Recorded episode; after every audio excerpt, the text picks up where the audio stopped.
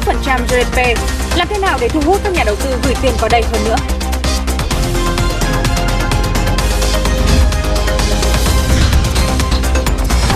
Metaverse, vũ trụ ảo của Facebook được dự báo sẽ có thêm những xu hướng đáng chú ý trong năm tới. Các nền tảng đám mây đang hiện diện ở tất cả mọi nơi và do đó lĩnh vực Metaverse cũng sẽ ngày càng quan trọng.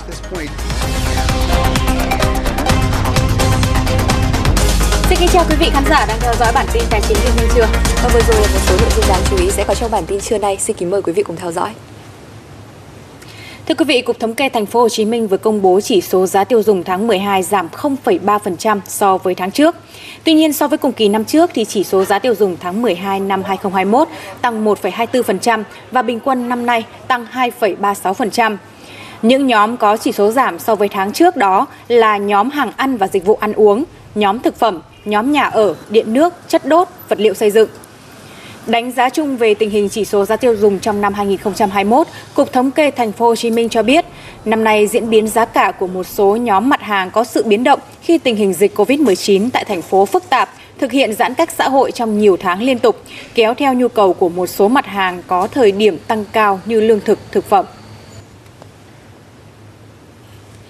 Kinh tế tăng trưởng âm 6,78%, mức thấp nhất lịch sử, nhưng thành phố Hồ Chí Minh thu ngân sách ước đạt hơn 383.000 tỷ đồng, vượt dự toán 5,2% và tăng 3% so với cùng kỳ. Thông tin này vừa được Cục Thống kê thành phố Hồ Chí Minh công bố. Giải thích lý do vì sao tăng trưởng âm nhưng thu ngân sách lại bội thu và vượt kế hoạch.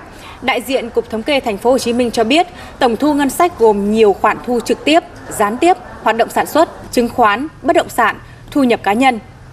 Tuy chịu ảnh hưởng nặng nề bởi dịch bệnh, nhưng năm nay thành phố có được phần thu về các hoạt động chứng khoán, thuế thu nhập cá nhân là những khoản thu gián tiếp không tính vào GRDP nhưng được tính vào ngân sách. Thêm vào đó, tác động từ chính sách gia hạn thời gian nộp thuế theo Nghị định 52-2021 của Chính phủ đã góp phần làm tăng tổng thu ngân sách. Các hoạt động khác như chứng khoán và nhà đất đạt kết quả khả quan, kéo dài đến hết năm, tạo nguồn thu cho thành phố vượt mức dự toán được giao. Hướng tới các đối tác là những doanh nghiệp cá nhân quan tâm tới mô hình cửa hàng bán lẻ hiện đại. Mới đây, công ty Wincommerce, thành viên của tập đoàn Masan, đã khai trương cửa hàng Winmart Cộng, nhượng quyền thương hiệu với các cửa hàng tạp hóa tư nhân ở Hà Nội. Đây là mô hình minimal đa tiện ích chuẩn hóa được kỳ vọng sẽ mang đến cơ hội hiện đại hóa cho các cửa hàng tạp hóa truyền thống và bước đầu đã được người tiêu dùng hưởng ứng. Vốn quen với cửa hàng tạp hóa nhỏ đã 20 năm nay, thế nhưng hiện nay bà Thảo đã mạnh dạn bắt tay với tập đoàn lớn để chuyên nghiệp hóa quy trình bán hàng của mình. Cửa hàng của bà bây giờ có thêm cả hàng tươi sống và dịch vụ bán cà phê mang đi, thay vì chỉ có vài mặt hàng đồ khô như trước đây. Độ 3.000 mặt hàng, là tôi rất vui để được phục vụ 3.000 khách hàng mà các cái mặt hàng rất tin cậy. Nếu như các nội trợ như ngày nay các bà, các bác, các chị, các em đi ra mua sắm thì nói đến Vinmart Cộng là rất uy tín. Nghĩ rằng là phải một tháng cho đến bao nhiêu lâu nữa mới xong nhưng mà tôi không nghĩ là có 10 ngày mà đã nhanh như thế. Mô hình mới này nhanh chóng được người tiêu dùng đón nhận. Bà Nhung hôm nay đến đây mua hàng vì gần nhà và ở đây có đầy đủ các mặt hàng mà bà cần thay vì phải đi nhiều cửa hàng mới mua được.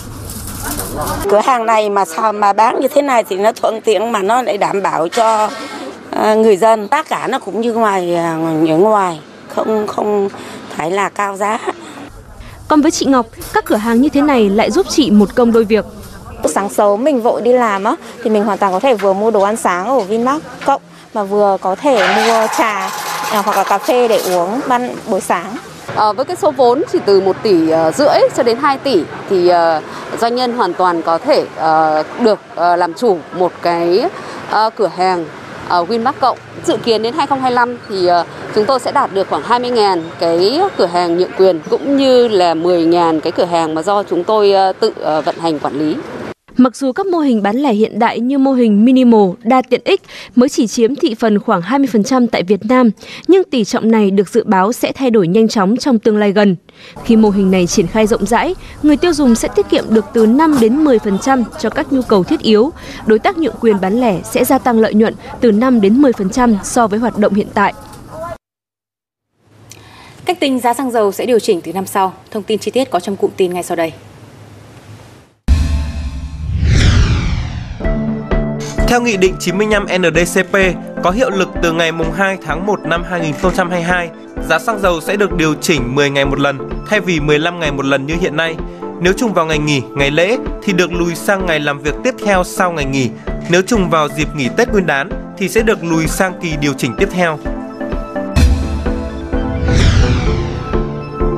Sau một năm trở thành thành phố đảo đầu tiên của Việt Nam, Phú Quốc đã thu hút mạnh mẽ dòng vốn đầu tư, mang dấu ấn đậm nét về du lịch, dịch vụ, vui chơi, giải trí. Hàng trăm dự án du lịch, nghỉ dưỡng, nhà ở đang được triển khai với sự tham gia thị trường của các doanh nghiệp lớn. Mới đây, thành phố tiếp tục thu hút thêm một tổ hợp quần thể du lịch do tập đoàn Tân Hoàng Minh triển khai. Tổ hợp có quy mô 34 ha với mức đầu tư hơn 24.000 tỷ đồng. Dự án cách sân bay quốc tế Phú Quốc 12 km, nằm trên đường từ sân bay tới thị trấn Dương Đông. Đây là một trong số các khu phức hợp được xây dựng theo mô hình một điểm đến, mọi nhu cầu, góp phần đẩy mạnh kinh tế đêm, thu hút du lịch của Phú Quốc. Chiều qua tại Hà Nội, Phòng Thương mại và Công nghiệp Việt Nam VCCI đã tổ chức lễ trao tặng danh hiệu Nữ doanh nhân Việt Nam tiêu biểu Cúp Bông Hồng Vàng cho 60 nữ doanh nhân tiêu biểu trong năm 2021, với sự tham gia của gần 500 đại biểu theo hình thức trực tiếp và trực tuyến. Sự kiện được tổ chức nhằm ghi nhận các nữ doanh nhân đã không ngừng nỗ lực, chủ động vượt qua khó khăn, phát triển bền vững và đóng góp quan trọng cho sự phát triển kinh tế xã hội của đất nước. Đây cũng là một cái thông điệp ờ, để gửi tới tất cả cộng đồng doanh nghiệp rằng trong càng khó khăn thì chúng ta càng phải thi đua để chúng ta tạo động lực cho ghi nhận và tôn vinh những người phụ nữ vượt qua những cái khó khăn đó mà họ vẫn trụ vững, mà họ vẫn tỏa sáng được. Chúng tôi mong muốn kiến tạo ra những đô thị mang tính chất phát triển bền vững và như thế thì trong cái chiến lược phát triển chung của quốc gia cũng như chính phủ đề ra, đó là phát triển bền vững, thì mỗi doanh nghiệp trở thành một cái cứ điểm của chính phủ và cùng góp phần với chính phủ, không chỉ đóng góp vào trong việc vấn đề kinh tế mà còn là an sinh xã hội và cuộc sống về tinh thần cũng như sức khỏe của người lao động và cộng đồng. Ngoài ra, một phiên thảo luận chủ đề chủ động thay đổi để thích ứng và phát triển cũng được tổ chức. Đây cũng là cơ hội để các doanh nghiệp, doanh nhân nữ cùng phân tích, đưa ra các giải pháp về chuyển đổi số, lựa chọn mô hình phù hợp trong bối cảnh mới.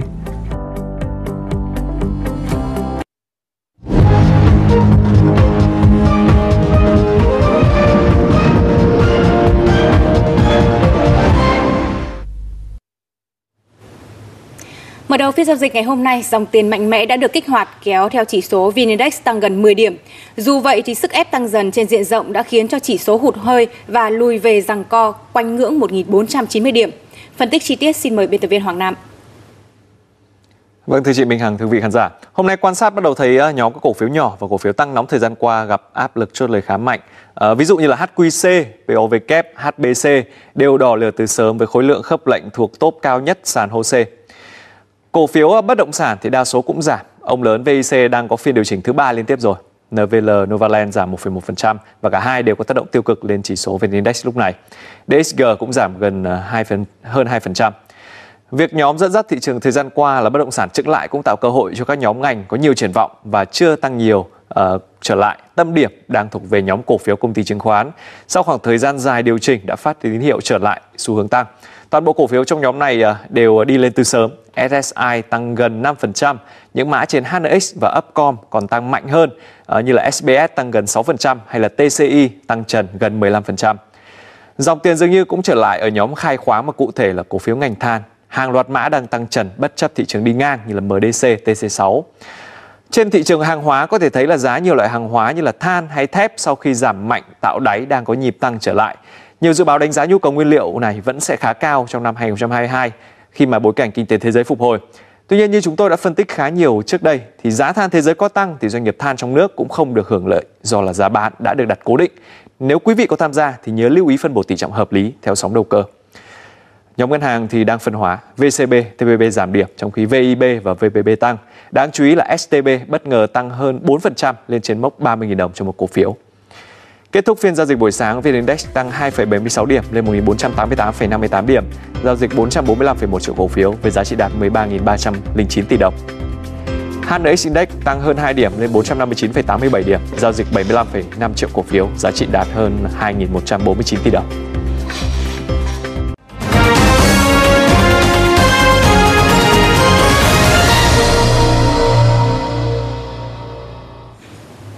Thưa quý vị, theo ước tính của Dragon Capital, năm 2021 là một năm ấn tượng của ngành quỹ đầu tư. Riêng quỹ này đã thu hút khoảng 2 tỷ đô la Mỹ chỉ riêng trong năm qua. Tuy nhiên, xét trên bình diện của nền kinh tế, tổng giá trị tài sản quản lý của các công ty quản lý quỹ tại Việt Nam chỉ chiếm khoảng 6% GDP, vẫn còn nhỏ so với khu vực. Tâm lý tự đầu tư vẫn phổ biến, thì làm sao ngành quỹ có thể phát triển? Góc nhìn về thị trường chứng khoán năm 2022 sẽ ra sao? Chúng tôi đã có cuộc trao đổi với ông Trần Thanh Tân, Phó Chủ tịch Hội đồng Quản trị Công ty Cổ phần Quản lý Quỹ Đầu tư Dragon Capital Việt Nam. Có thể thấy ở thị trường Việt Nam thì nhà đầu tư cá nhân vẫn chiếm ờ, đa số tỷ lệ giao dịch khoảng 80-85%. Ờ, thể hiện một cái tâm lý là họ vẫn thích tự giao dịch hơn là gửi tài sản cho các cái công ty quản lý quỹ chuyên nghiệp để có thể giao dịch hộ. Ông nhìn nhận cái tâm lý này nó đến từ ờ, đâu? À, theo tính toán của các nhà nhà nhà nhà nghiên cứu nếu thu nhập bình quân của người dân ở cái mức từ 5.000 đô trở lên GDP thu nhập từ 5.000 đô trở lên một năm thì bắt đầu có cái cái cái cái dư để mà đầu tư. Cái từ cơm áo gạo tiền mà cái mà tôi muốn nói cái ngưỡng 5.000 đô thu nhập khi mà họ vượt qua cái ngưỡng cơm áo gạo tiền thì họ không cần những cái khoản thu nhập ngắn hạn hàng ngày và bản thân cái công việc của họ họ đi làm, thu nhập đã có thể tài trợ được cho những cái sinh hoạt của họ và họ có dư tích lũy để đầu tư, thì các khoản đầu tư đó sẽ mang tính dài hạn hơn. Ở đây tôi tôi muốn nói là đến một cái lúc nào đó, khi mà nền kinh tế có một cái sự phân công lao động rất là rõ ràng, anh là phóng viên thì anh sẽ làm việc rất là tốt về mặt phóng viên nhưng anh không làm thay việc đầu tư được và ngược lại. Cho nên khi mà chúng ta chuyên môn hóa, thì cái hiệu quả của thị trường tăng lên rất nhiều. Và tôi tin rằng điều đó sẽ xảy ra rất là nhanh trong tương lai Lúc này thì cũng chỉ còn vài ngày nữa là kết thúc năm 2021 ờ, và chứng khoán là thị trường kỳ vọng và chúng ta đang hướng tới năm 2022. Vậy thì ờ, nhìn nhận của ông về ờ, năm tới với thị trường chứng khoán Việt Nam như thế nào và um, liệu dòng vốn nước ngoài họ sẽ quay trở lại chưa? Chúng ta nhớ là năm 2007 khi thị trường tăng lên đỉnh điểm, lúc đó khoảng 1.200 mấy trăm điểm đó, thì cái PE trên thị trường sắp xỉ 25 đến 30. Còn PE hiện nay, PE là một cái chỉ số để phản ánh cái cái giá rẻ hay mắc trên thị trường, chỉ có khoảng đâu đó 15. Thì nếu chúng ta so sánh hai cái thời điểm và cái lợi thế hiện nay của Việt Nam, cái nền kinh tế Việt Nam và cái dự trữ ngoại hối của Việt Nam, cái điều hành của chính phủ Việt Nam hiện nay là mạnh hơn thời điểm đó rất là nhiều. Theo nghiên cứu của bộ phận nghiên cứu của công ty chúng tôi thì từ cái thu nhập cho đến tất cả mọi thứ vào năm 2022 của các doanh nghiệp tham gia thị trường là tăng lên rất là đáng kể làm cho cái chỉ số PE sẽ giảm xuống đâu đó còn khoảng 12. Vậy thì với một thị trường như vậy có hấp dẫn không? tôi tin là cực kỳ hấp dẫn. Và nhà đầu tư nước ngoài họ đầu tư dựa trên những phân tích kỹ thuật vẫn là phân tích cơ bản rất là cụ thể chứ không phải là đầu tư theo tin đồn. Dòng vốn nước ngoài chắc chắn sẽ quay lại. Vâng xin cảm ơn ông đã tham gia trả lời phỏng vấn cho đài truyền Việt Nam ngày hôm nay. Cảm ơn Thưa quý vị, trong phiên giao dịch sáng nay thì nhiều thị trường chứng khoán chính tại châu Á đã chứng kiến những biến động trái chiều. Chỉ số Nikkei 225 của Nhật Bản sụt giảm gần 0,4%, cùng xu hướng đó là sàn Seoul của Hàn Quốc. Ở chiều ngược lại, chỉ số của các sàn Hồng Kông, Trung Quốc và Đại lục đều tăng điểm. Sau thông tin, các tổ chức kinh tế dự báo GDP của Trung Quốc có thể sẽ tăng 7,9% trong năm 2021, bất chấp những tác động của đại dịch COVID-19. Phiên hôm nay cũng chứng kiến startup công nghệ nhận diện khuôn mặt hàng đầu của Trung Quốc SenseTime tăng vọt 4% sau đợt IPO tại sàn Hồng Kông Trung Quốc. CEO của hãng xe điện Tesla Elon Musk đã vừa bán thêm số cổ phiếu trị giá hơn 1 tỷ đô la Mỹ, tiến gần hơn đến mục tiêu bán đi 10% cổ phiếu Tesla mà vị tỷ phú này đang nắm giữ. Ông Elon Musk đã bắt đầu lên kế hoạch bán cổ phiếu từ tháng 9 năm nay, một phần nhằm thanh toán các nghĩa vụ thuế lên tới hơn 11 tỷ đô la. Tính tổng cộng thì người giàu nhất thế giới đã bán đi số cổ phiếu trị giá hơn 16 tỷ đô la Mỹ. Mặc dù vậy, nhưng lượng cổ phiếu mà vị tỷ phú này đang nắm giữ tại Tesla trong quý 4 thì vẫn tăng nhờ việc thực hiện quyền chọn mua cổ phiếu với giá thấp hơn giá thị trường. Đây chính là khoản thưởng của hãng dành cho vị CEO công nghệ đình đám này. Hãng dịch vụ gọi xe số 1 Trung Quốc Didi Global đang dự định là sẽ sử dụng một cơ chế cho phép công ty này lên sàn tại Hồng Kông, Trung Quốc mà không cần phải tiến hành một đợt IPO mới. Cơ chế này sẽ cho phép những người đang nắm giữ cổ phiếu của Didi tại sàn chứng khoán New York, Mỹ hiện nay chuyển đổi dần sang sàn Hồng Kông, Trung Quốc. Kế hoạch trên được đưa ra trong bối cảnh Didi đã vừa tuyên bố hủy niêm yết trên sàn giao dịch chứng khoán New York. Dưới áp lực từ giới chức Trung Quốc, trong đợt IPO hồi giữa năm nay tại New York thì Didi đã huy động được 4,4 tỷ đô la Mỹ. Tuy nhiên, sau đó thì tập đoàn này đã phải đối mặt với hàng loạt các cuộc điều tra và động thái siết chặt quản lý hoạt động trong nước. Thưa quý vị, có thể nói là việc ông lớn mạng xã hội Facebook bất ngờ tuyên bố đổi tên thành tập đoàn Meta cho thấy là Metaverse, uh, vũ trụ ảo đang trở thành một trong những từ khóa nóng nhất của giới công nghệ trong năm. Trải qua một năm bùng nổ thì lĩnh vực Metaverse đang được dự báo sẽ có thêm những xu hướng đáng chú ý trong năm tới. 2021 được xem là một năm bùng nổ của Metaverse, không chỉ nhờ các ông lớn như Meta tham gia, mà còn được minh chứng ở mảng thiết bị thực tế ảo VR, công cụ giúp người dùng tiếp cận các Metaverse. Ứng dụng của Oculus, hãng thiết bị VR thuộc Meta đã lần đầu tiên lên top đầu trên các kho ứng dụng. Doanh thu của các thiết bị này trên toàn cầu cũng tăng hơn 120% chỉ trong hai quý đầu năm.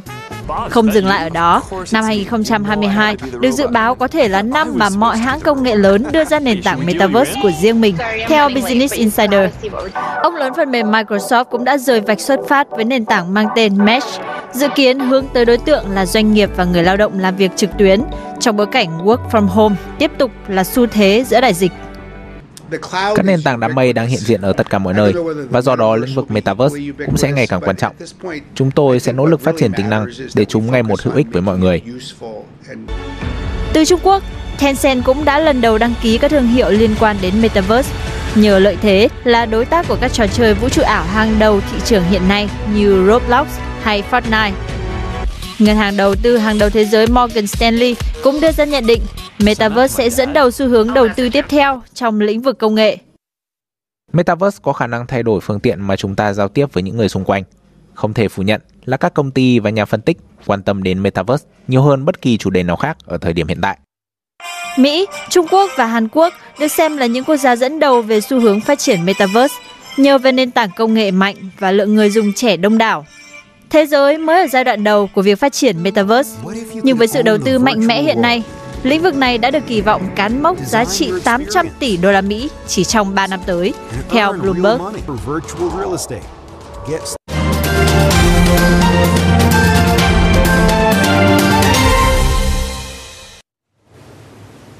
Chuyển sang các thông tin về thị trường hàng hóa. Đóng cửa ngày 29 tháng 12, sắc xanh bao trùm trên bảng giá của 3 trong 4 nhóm hàng hóa nguyên liệu đã hỗ trợ chỉ số MXV Index tăng 0,01% lên mức 2.348,6 điểm. Giá trị giao dịch toàn sở tăng 14% lên mức 3.100 tỷ đồng. Đối với thị trường nguyên liệu công nghiệp, lực mua áp đảo trên hầu hết nhóm mặt hàng, trong đó giá cà phê Arabica trên sở New York đã tăng 1,5% lên mức 5.046 đô la Mỹ một tấn. Giá cà phê Robusta trên sở London tăng 0,9% lên 2.364 đô la Mỹ một tấn, đánh dấu chuỗi tăng 4 trong 5 phiên liên tiếp của mình. Động lực thúc đẩy đà tăng giá của nhóm mặt hàng này đến từ những lo ngại trong hoạt động gieo trồng và thu hoạch ở những vùng trồng cà phê trọng điểm như Brazil hay Colombia. Đối với mặt hàng cà phê Robusta, việc xuất khẩu cà phê tại Việt Nam gặp nhiều khó khăn bởi những gián đoạn trong hoạt động thu hái và phơi sấy cà phê. Điều này đã giúp cho giá cà phê Robusta. Và thông tin này cũng đã khép lại